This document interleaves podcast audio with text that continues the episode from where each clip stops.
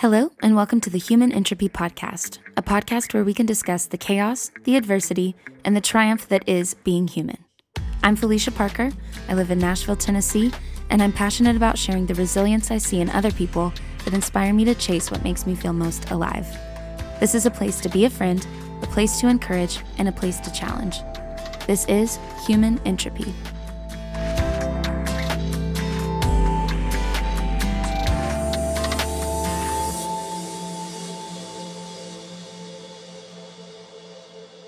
Today, I'm thrilled that this episode is being released, especially because of the revolutionary and highly important time our country is facing, even though this interview was recorded before the civil rights protests began.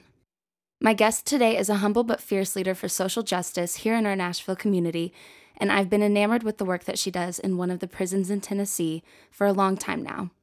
This interview took a little longer to become a reality, but I can confidently say my conversation with her was well worth the wait. I ask that you please listen with an open and a curious heart as we dive into the beautiful work that she does. Thank you for doing this. I'm so excited to talk to you. Um, you've been at the top of my list of people I would love to talk to so for like over a year because I just think what you're doing is so unique, so important, and pretty unheard of, at, at least for me. I don't mm. know about other people, but this is a pretty rare and unique thing that you do. Um, and I just think that people need to hear about it and be inspired and encouraged and hopefully have different perspective because I know perception that people have of prison and how people end up in prison is so different from how they actually got there.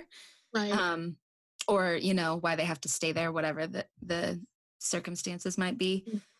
If you are okay with it, I just want to hear if you want to say your name, where you're from, what led you to do what you're doing, um, what your ministry is called, all sorts of stuff. That's like a ton of things at once, but yeah.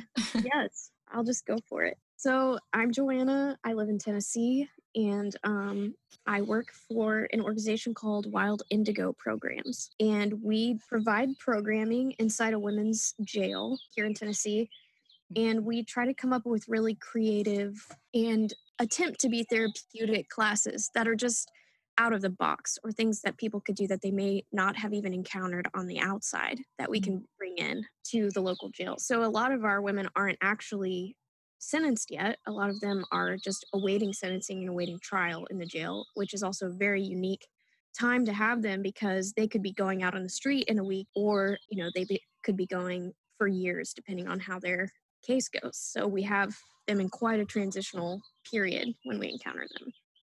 Yeah, I didn't know that you, I mean, all of the women that you work with are in the process of having a sentence or? Some of them have been sentenced. Um, okay. I think in this particular facility, it's somewhere if you have three or five years, you can serve there. So shorter term sentences, if they have longer, they will be transferred to a, just a prison rather okay. than the mix we have a mixed bag.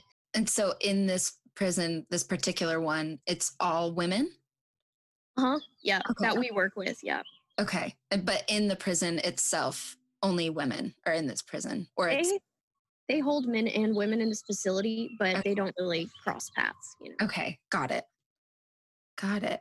So um I'm really curious. My first question is do you think you could pinpoint in your childhood or even you know, was there like a defining moment for you where you, this kind of work has ever, you know, sparked your interest? Or right. do you think you could find a, a time in your life where you're like, that was the moment where I really think I knew what I wanted to do?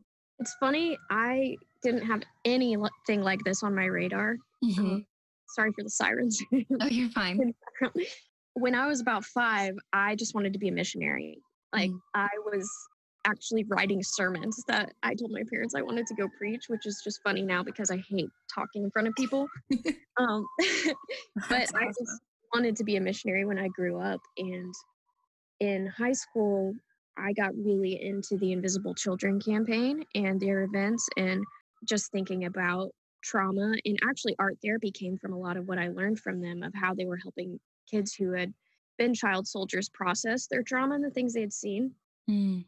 And so I did YWAM right after high school and ended up being in Ethiopia for three months. And we worked with a lot of teenage girls who were actively in prostitution. And just their stories were wild to me as I was also a teenager. You know, yeah. it felt really parallel and, and incredibly different in so many ways. And through their own creativity, they wanted to start a coffee shop. And so we were actually able to help them start this coffee shop in their hometown. But I noticed that even with kind of seeing some of their dreams come to fruition, starting on their own, a different lifestyle, the way that they were treated uh, by people in their community didn't change. Um, mm. There was still just a lot of judgment. And in that moment, I think I realized how one important creative solutions were mm-hmm. um, for people going through trauma and creativity, but also that I wanted to study psychology more. So I got really into studying creative and therapeutic approaches to trauma. Mm-hmm. And then ended up working at psych hospital here in town and working at a residential facility for girls who had been abused or been through trafficking um, or similar stories that I had experienced. And then as I worked at the psych hospital, we ended up in a group of people meeting with the sheriff so my husband is really good friends with a guy who runs an organization called Send Musicians to Prison. And they do an incredible work. They play in max security facilities all over the nation and um, just remind people that they're not forgotten. And mm-hmm. he basically wanted to do more for the women here um, where we live. And the sheriff was like, sure, do concerts, but I want you to write a program as well. And so he had just brought a bunch of women that he knew that he thought would be great to be a part of this work and it just kind of like fell out of my mouth in that meeting. I don't even know where i had the confidence to do it but um, i was like i have an idea for a bible study. And i think we should call it the wild ones because in my research on sex trafficking and therapeutic approaches i had met with some women who felt like the church was missing out on so much of god's people who they named the wild ones, like mm-hmm. the pimps, the prostitutes, the drug dealers. Mm-hmm. And as I was reading stories in the Bible, I was like, so many of them are those people. Like these are the stories of the people that God chose. And mm-hmm. I'm like, how who better to tell those stories to than the people who would find themselves in the exact same scenario? Mm-hmm. That makes sense. Yeah. So that's where it came from. I was working a different job that just kind of fell into my lap. And so we just wrote a proposal of what the Wild Ones Bible study would look like. And our sheriff was awesome and was like, cool, let's do it. Let's try it. I don't say no to anything. And all of a sudden, I found myself there. wow. So then, how many years have you been doing it now? That was in 2016. So this fall, it will be four years that since we started our first Wild Ones class. Okay. Um, and that was just a weekly class originally, where we studied, you know, different stories of the Bible and had a concert once a month. And then eventually somebody came up with the idea to turn it into a school. And so then we started launching that full time where girls would apply to our program. They would all be housed together and go through nine weeks of what we call the academy. Yeah. Wow. That's really so cool. Much. so you've been doing this for years. I guess I have actual questions written down, but hearing you say all of that, I mean, working with people that have gone through so much for so long it sounds like mm. um, and when you said psych ward i was like oh my gosh how did she do that um, not because i think that it's bizarre work but because i would imagine it's really heavy and i mean even what you're doing now is really heavy I guess my first question, just from what you just told me, is how um, has this impacted your well being, being around stuff like this all the time? And do you feel like you're able to leave it at the door? Right, that's a really great question because that's definitely where I'm at in my process right now. I mm-hmm. think I have experienced a lot of secondary trauma just by being in proximity mm-hmm. to the amount of trauma that is, you know, whether it's someone living unhoused on the streets or someone who's been recently incarcerated or, you know, any of these contexts. I think I've really struggled between getting to a point of where I can enter into that place and be really soft and kind of walk alongside someone as they process their trauma mm-hmm. and then turn it off or i've kind of been in this in between of like how do i be appropriately affected mm. by this. You know, I have Yeah. major justice heart. So it's like I'd say anger and rage and just frustration with broken systems and just cycles of violence and abuse can just, you know, consume me sometimes. Yeah. But then sometimes I'll wake up and be like, you know what, that's a really appropriate response. And if this is a vehicle to bring more of the community in mm. to end those cycles, then I want to be really affected and I want to be angry, but I want to do it in like a holy way. There are definitely times where I'm like, okay, I cannot feel another thing. Like I got to shut down or I'm going to burn out. And I feel like when I get to that point, what really revives me is remembering that like choosing to feel those things takes a lot of courage because it's not leaving them on the margins to feel those and to live in that survival mode but it's kind of bridging that gap sometimes. But it's definitely a process that i Yeah. still not uh, you know boundaries is something that i'm just constantly having to learn and relearn and rework and redefine in my life I think that that's a really good question to ask yourself though like what is how how can I let this appropriately affect me?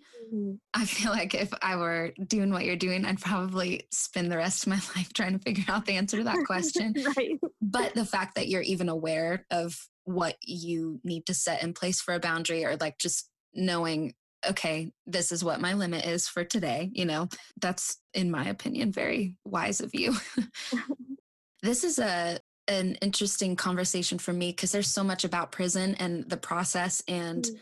how people end up in prison why they have to stay there why they are released etc right pretty much anything to do with it, I'm pretty ignorant to. So, what is the most common unfair thing that Mm. is a fact about prison that you have seen with your own eyes? I'd say there's so many difficult things about encountering this population, but one thing that really stands out is how much resources are tied to finances. So it's just, mm. you know, one of our teachers said a lawyer told her, like, the justice system grinds on the poor. Mm. Wheels of justice grind on the poor.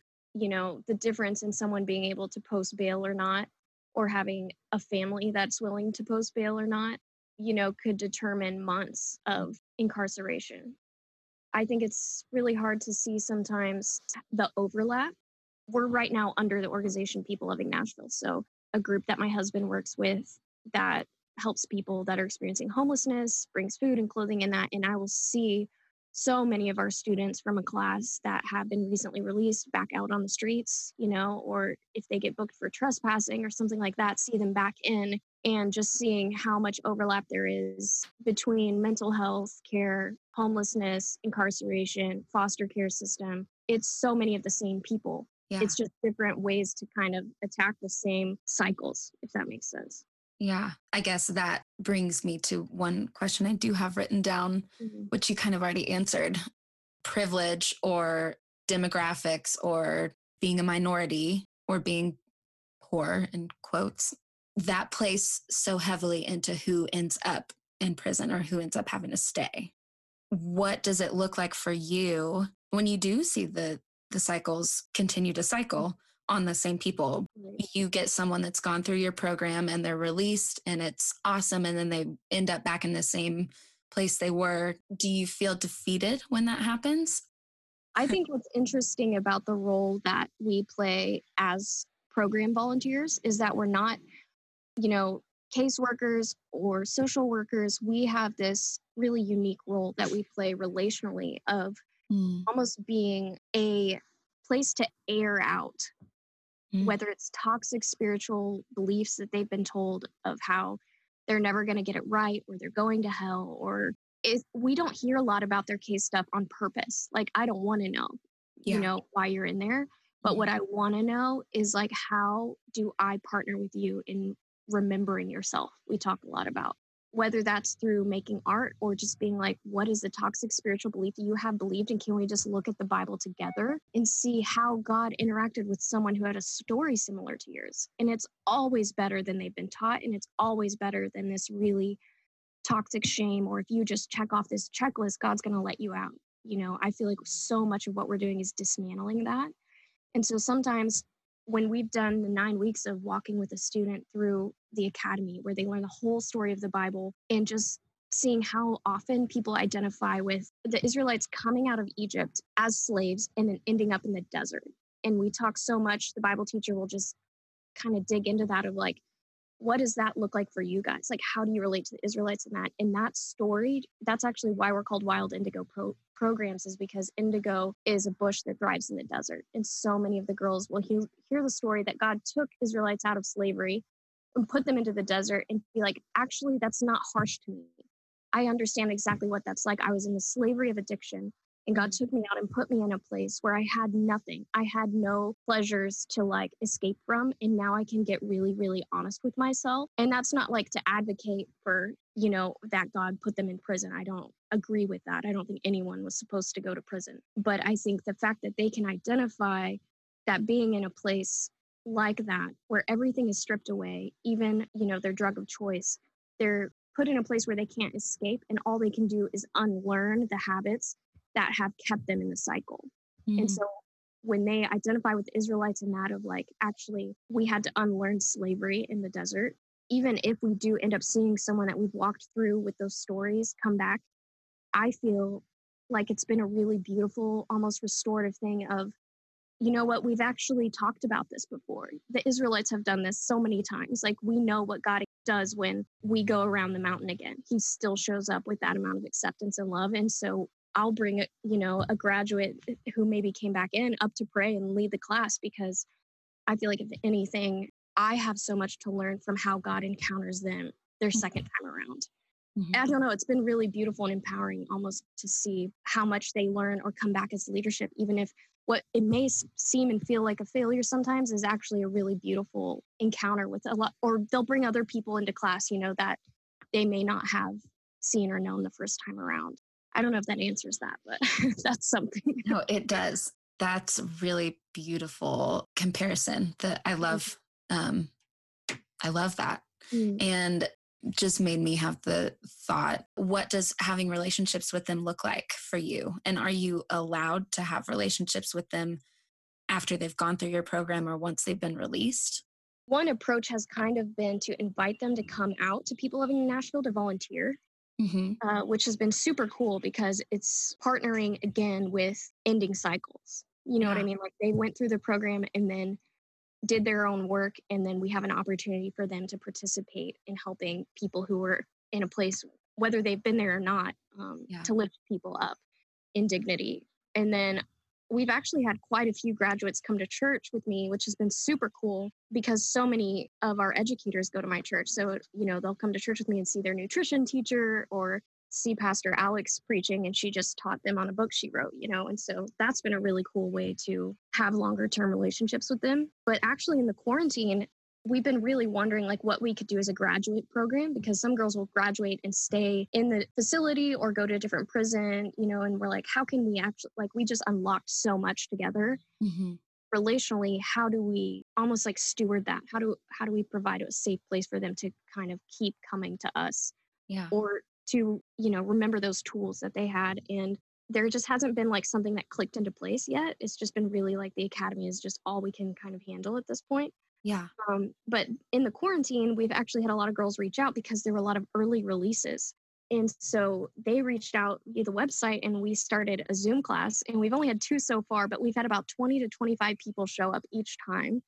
And we'll have like someone play live music just like we did in the facility and then someone just teach the bible or graduate share her story or something like that and i feel like we never would have thought of that pre-quarantine to have a zoom call class yeah. but now we have graduates who are in florida and arkansas and all over you mm-hmm. know in place in hospital rooms and motel rooms and ways that we could never be able to have relationship easily pre quarantine, but it's been a real beauty from the ashes of this because yeah. now I feel like we're fostering this almost like online community support group class that we as volunteers need just as much as them, you know, because we worry and honestly, we get filled up, I think, just as much as they do anytime we have class. So. Mm-hmm. When, I mean, when the world is normal, not in quarantine, um, what does the nine weeks look like? Basically, the first class that we started, the Wild Ones, that was a Bible study once a week that's open call for anyone in the facility to come to. Okay. And we would tell a story of like Rahab or Joseph, someone who was a sex worker incarcerated, and just be like, how did God encounter them? Which was really beautiful. And we had a lot of people coming to that. And then the last week of every month, we had a concert. And okay. when we decided to make kind of the the heart of the Wild Ones into a full time program, Nathan Lee, who is the founder of Send Musician to Prison, his idea was why don't we make this school, the academy, mind, body, and spirit focused? So we would have three classes a day for nine weeks. So 15 classes a week. And all of the morning classes are spirit focused. So it will either be going through the nine week study of Genesis to Jesus, mm-hmm. or they go through and do a genogram of their life of like birth, who their parents were, who their grandparents were, and the lie they believed when they were 12 years old. So that's kind of their morning. So it's just intense. And then the second class of the day is mind focused. So we'll do everything from financial peace and budgeting, nutrition, fitness, boundaries, creative writing, all of that kind of stuff is mm-hmm. the second class of the day. So all of that is before lunchtime. and then wow. this last class of the day is uh, body focus. So we'll have Pilates, yoga, we have a songwriting class, all of the kind of wind down of the day yeah. classes. And then they actually go to the Wild Ones class. That's open call. We call it Wild Ones of the Bible now. Um, Love that. Something too controversial.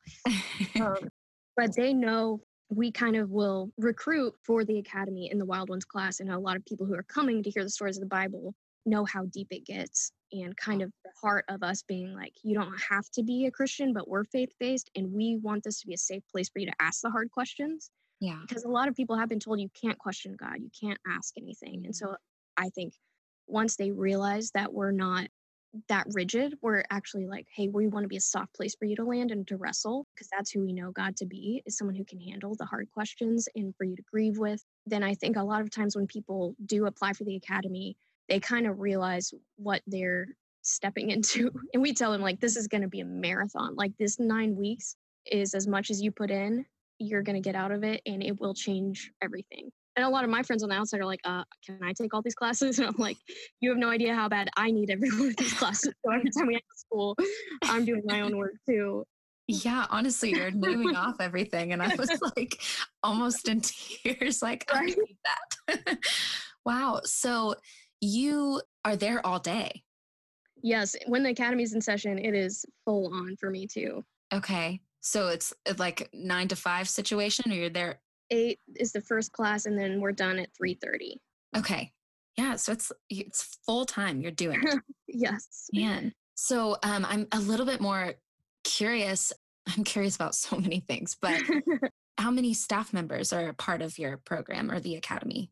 Actually, all of our educators are volunteers, which is a total miracle.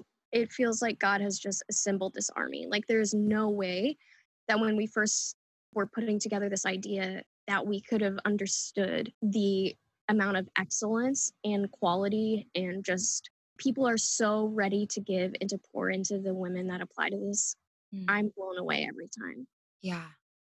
So then is it different people that are volunteering each day or week? So each class pretty much is a different teacher, all 15, other than the Bible class. And okay. that she teaches three days a week. Okay. But you are there every day.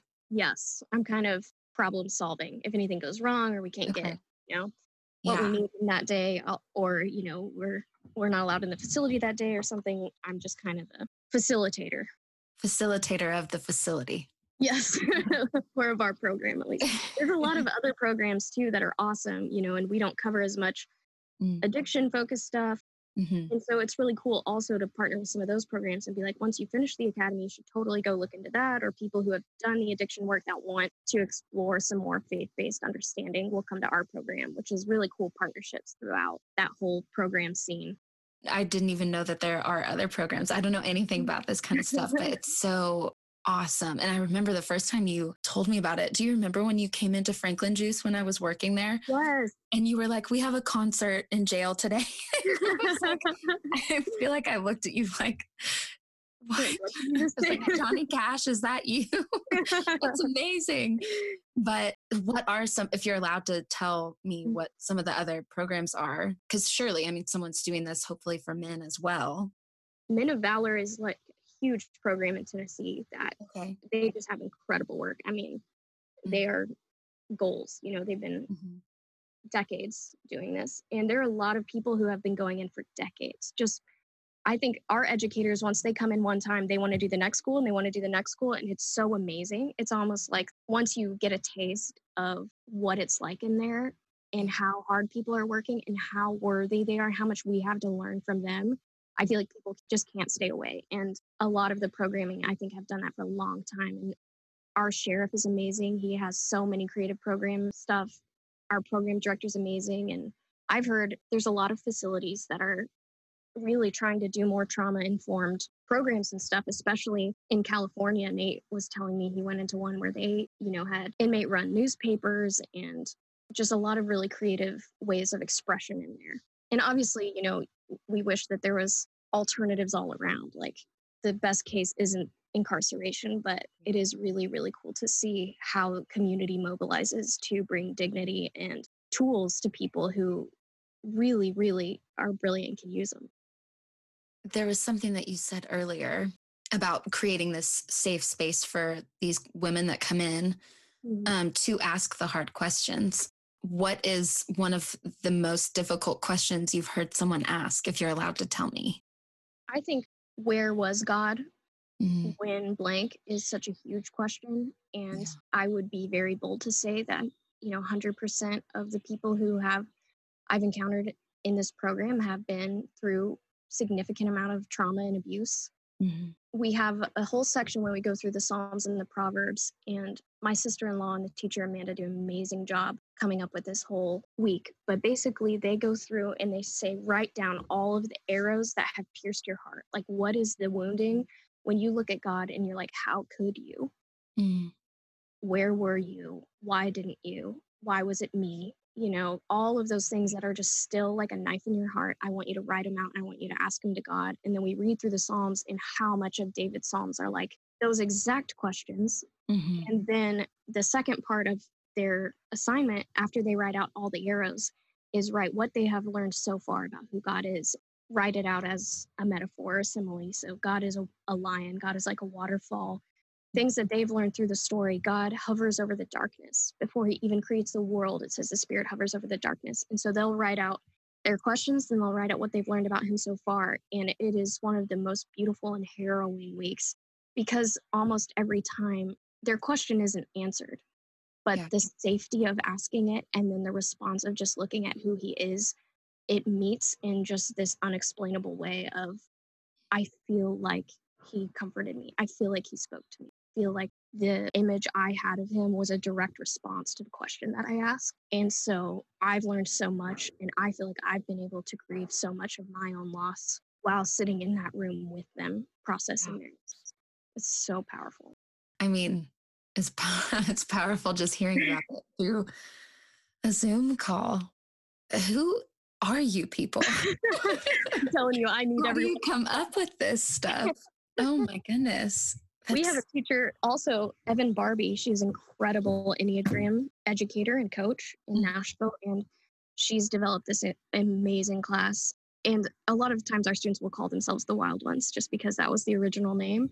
Mm-hmm. Um, and her class is called Wake the Woman. And mm. she teaches, she's kind of the person we got the remember yourself language from. And. Even the Enneagram has become this super powerful healing. I mean, I'm sure it always was throughout ancient history, but I've just seen the girls find so much healing and even validation in going through an Enneagram class in there, yeah. you know, and there's so many tools that we could all take for granted or books that we can all take for granted that in that context, when given that tool in the middle of a crisis or survival, these people are just taking them and running with them and taking them further than I ever have. You know, I've heard concepts come out of our students' mouth that I, in three years of therapy, haven't got to a point of understanding. you know what I mean? Like, there's just this depth and richness in the context of this class that I wish everybody could sit in and learn from. Yeah, I want to sit and watch. You're doing all this work and it's it is hard and it is heavy, but it's so rich and fulfilling. And when you're in it, you're like, yes, this, mm-hmm. there's, they're seeing their purpose, they're remembering themselves. That's really cool that you are speaking life and truth with a biblical approach, but also it sounds like a therapeutic approach as well. I would like to know do you have a favorite moment? One that comes to mind, or maybe like a very powerful one? Mm-hmm. And then also, because I'm afraid I'm going to forget it, how long do you see yourself doing this kind of work? Mm. Great questions. I'd say if I had to boil it down, I always ask our students, is there one class? Like if we did do a graduate program that went on forever for the rest of your life, what's the one? You know, and they can't ever choose one. Both of our Bible teachers are Jamaican, which just means both of them are incredible storytellers. So most of us lean towards the Bible class because it's just so, you like feel it in your bones. But I think what has surprised me that really had such an impact on the academy was our floral arrangement class. Uh, oh. that's one of our like body classes, and we have an incredible lady who runs a floral shop here in Nashville, and she will bring in all kinds of flowers and just help them do arrangements, bouquets, flower crowns, and it is such a powerful moment. One to bring in live flowers into the setting. Yeah. It is almost just this poignant picture of life in a dying place. You know, where there's like stinky smells and then this giant orchid coming walking through the halls. You know everyone just stops and looks at it.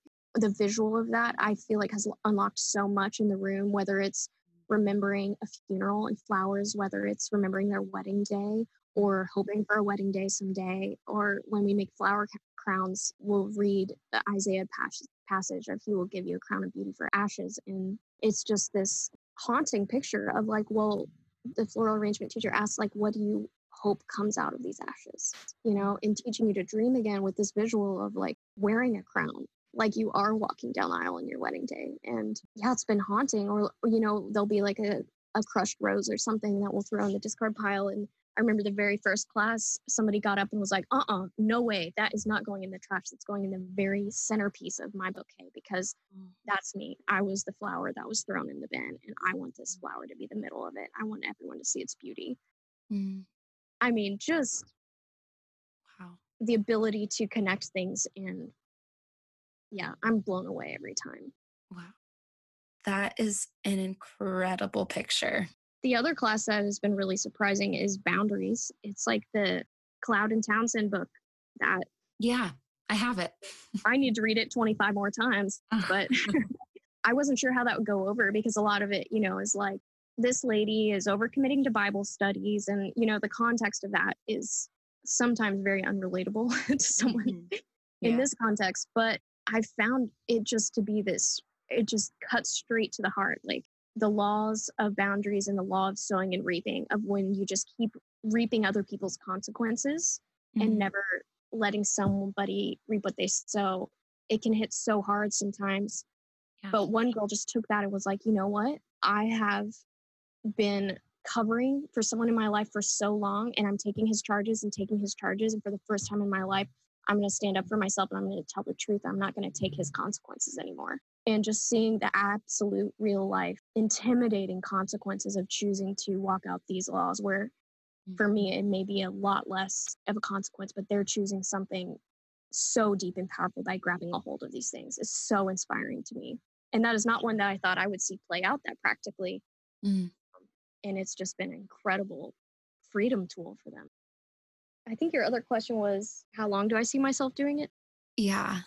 I think that is a tough question. I think my dream and all of the educators' dreams is that graduates would come back and teach all of these classes and run this whole thing. How much we have learned from them and how they have made this into what it is and how God just raised up this army of people. It just feels like an army, like a community just yeah. rooting for each other. And I think the ultimate dream would be that all of us work ourselves out of a job and that all of our graduates could be the ones, you know, they have the authority to be like, I sat in this seat and I sat where you're sitting and I walked these things out to a degree that I personally never will be able to say. And so I think my dream is that I could put this down real quick and just watch them run with it. That's amazing. you made me cry.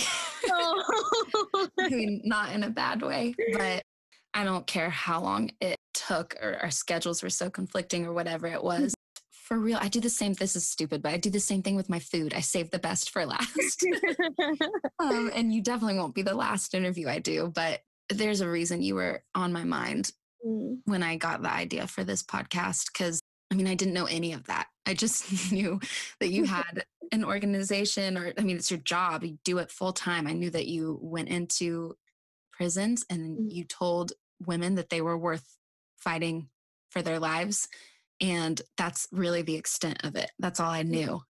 That's just that, especially that picture of the flowers going mm. inside a place that, when you imagine it, is scary and cold and not homely at all.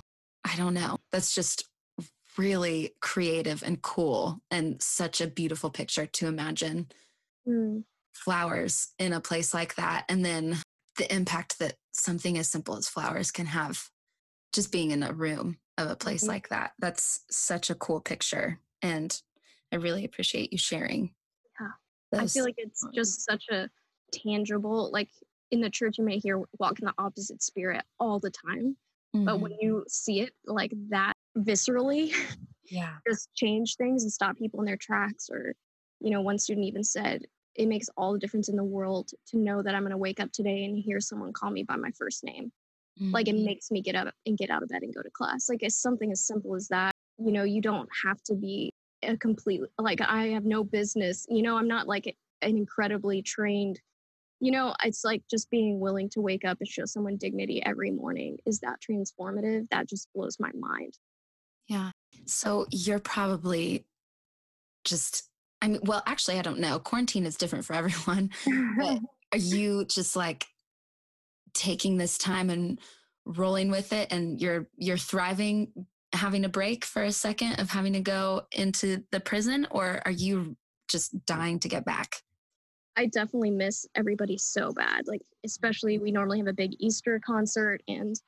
That was really sad to miss. But I think the fact that we're having this online community rise up has been so fulfilling. Yeah. And I feel like it, it, there's just something new, you know, springing up. Mm-hmm. And so that's really exciting as much as I miss everyone that's still in there. But other than that, yes, I have just been laying in the sun and gardening and reading and processing, you know, a lot of the last four years. And yeah. I'm just so grateful. I mean, it's been hard, hard time for everybody, but I have definitely seen a lot of beauty come out of it this time for me and in my own pace of life. Definitely. That is so much to marinate on. And all of what you just shared is so rich and so important, and people need to hear it. And thank you oh so oh much. my gosh, I can't. I'm I'm just so glad that we finally got to have this conversation. Me too. Is there anything else that you think people should hear?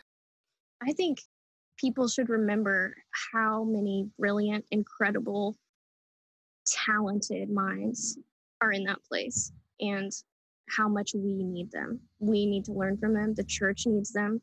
I feel robbed when I think about how much these brilliant, incredible minds have been stifled and mm. robbed from. You know, we've all been robbed by not by the lack of having them in our lives and i think moving closer in proximity to anybody that is marginalized if you have lived a life that's not in the margins you will only grow from it and you actually really really need it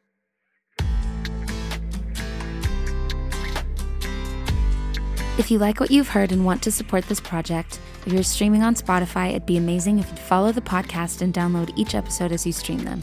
If you're listening on the podcast's app, please give this show a five star rating, and it will help out immensely. Most importantly, of course, share these episodes with the people that you know. Theme song and audio production by Tip Frank, podcast artwork by Sierra Scott, Lydia Massey, and Kinsey Maroney. I appreciate everyone who's taken the time to listen to this. Until next time.